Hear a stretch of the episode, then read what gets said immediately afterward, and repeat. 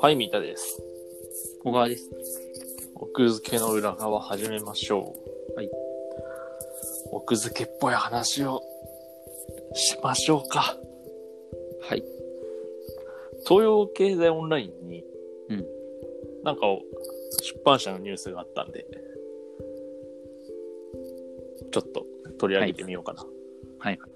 えーっとね、3月11日の記事、最近、えー作家たちが猛反発、巨大化する出版社の大問題、アメリカの大手出版社統合に上がる懸念の声っていうニュースなんだけど、うん。まあ、端的に言うと、アメリカの、えーっと、業界1位と業界3位だったっけ ?4 位だったっけなペンギンペンギンとどっかが、うんまあ合併する、うん。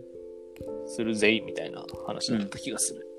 なるほどね。うんで、そうすると、えーっと、で、ペンギン最近めっちゃ買ってんだよね。あ、そうなんだ。うん。えっ、とね、そう。合併すると、出版市場のアメリカ、アメリカ全体の出版市場のうん30%を握りますと。 30%。ええー、すごいね。でも日本の出版業界もさ、うん出版市場規模から言ったら大手3社がさ、うん。 60%ぐらい取ってね、取ってねえな。いや、全然取ってねえ全な。然取ってないよ。 30%、30%ぐらい取ってないじゃん。え、そんな取ってる本当にい取ってないかな。や、取って取なっいてないと思うよ。あの新聞社のランキング、し取ってないか。え、だってまずさ、ちょっと待って。えーっと、講談社って、例えば講談社の決算が、取ってないか。講談社の売り上げがうん。 1449億円うこっち全部、でも全部入ってるかな。そう、わかんないんだよね。うんまあいいや。まあとにかく、それで、なんか作家が、うんアメリカのね、アメリカの作家が、うん、その、この現状にうん、対して、こう、不安な声を出してると。まあだから独占はね、独占化戦は、業界を腐らせるというか、うん。まあいい面悪い面あって、その悪い面があるんじゃないかってことだよね。悪い面に、そんなパッと思いつく。え、例えばそのさ、あの、すごく、その出版社が30%取ってるわけでしょうん。例えば状況として、そのペンギンに背いた作家はもう二度と出版から仕事ができないみたいな状態になりかねないじゃん。ああ、はいはいはいはい。そうね。そういうことね。そしたらだって、印税2%でも飲まなきゃいけないとかさ、うんそんなことはいくらでも考えられるし、それはもう全取引先にそうじゃん。確かに。印刷とかも、あれか。そうそうそうそうそう。まあまあ、そっか。で、記事の中で、うんこう、この具体的な不安の声の中に、うんあったのが、あの、必然的に、こう、出版権の獲得を競い合う出版社の数が減ると、うん書き手にとって。うんだから、まあ、出版候補、出版先候補の版元の数が減ると。うんでそうすると、必然的に、アドバンスの提示額が下がるって書いてあって、うんうん。アドバンス、かっこ契約時に支払われる支払われる前払い金ってあるんだけど、うんこれってさ、知って、知ってるアメリカのこのアドバンスっていうやつ。アメリカのっていうか、その、まあ結構海外みんなそう、アドバンスを払って、権利をもらって、それプラス印税契約をするみたいのが主流だから、日本だって翻訳本やるときはみんなそうなってるんじゃないのじゃないでのも日本のさ、日本のさ、うん作家が日本語で書くときさ、うん印税しかないじゃん。そうそうそうそだからそっちの方が日本の状況おかしくねって思ったね、これ記事。う。うん、まあ確かにね。で、アドバンス調べたら、うん僕知らなかったんだけど、うんあの、書く前にアドバンスをもらうんだよね、まず。うんうだからこの時点でもすげえなんかまともだなって思ったんだけど、んうん。うんその日本のあのかか書かせ損あったじゃん、ちょっと前に。うんうんそういうのは起きないから、まあ、いいじゃんって思ったんだけど、うんあの、印税は、アドバンス分、出版社が印税を稼いだ後にしか払われないらしい。いや、だからそれはそうよ。だからアドバンスは、込み込みで考えるから、うん、別にアメリカばっかがすごく儲かってるわけもないので、うん、その例えばだからあの、アドバンスを払った分込みで印税を設定するから、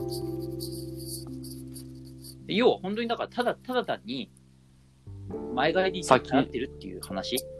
そうそうそう、うんそうなんだけど、うんえ、これそんな有名な話だったの僕全然知らなくてびびっくりしたんだけど。だって海外の翻訳本とかも全部そうだもんそっか。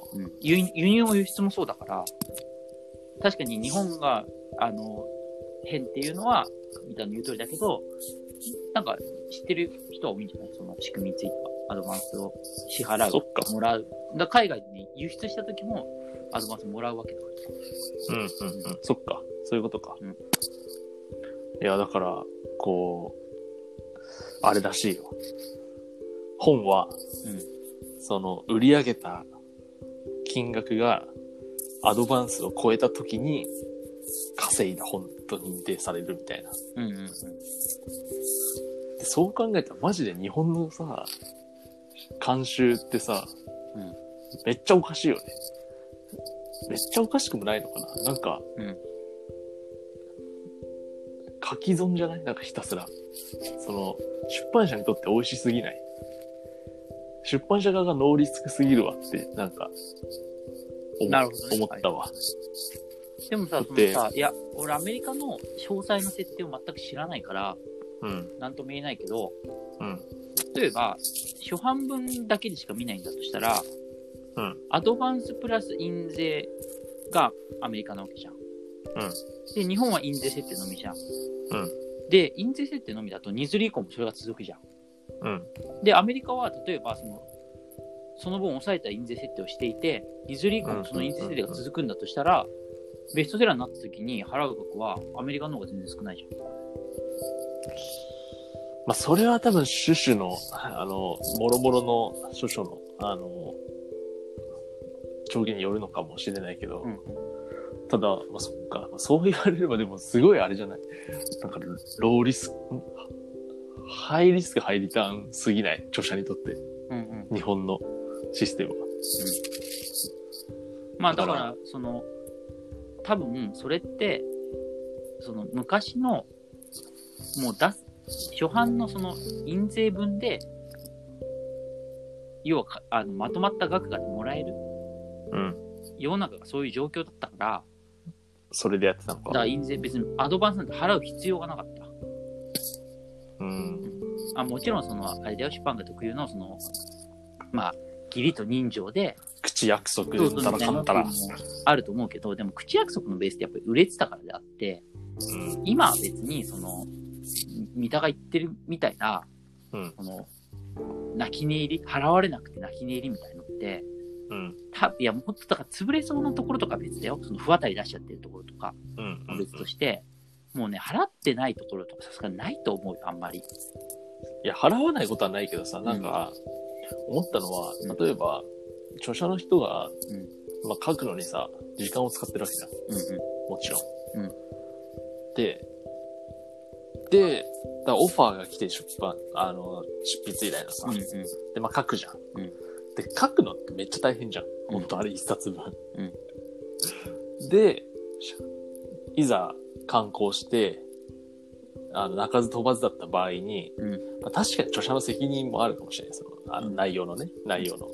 とはいえ、その、出版、執筆依頼が来て書いたわけだから、なんかそれに対する何かしらはもうちょっと覚悟されてた方が良くないって思う。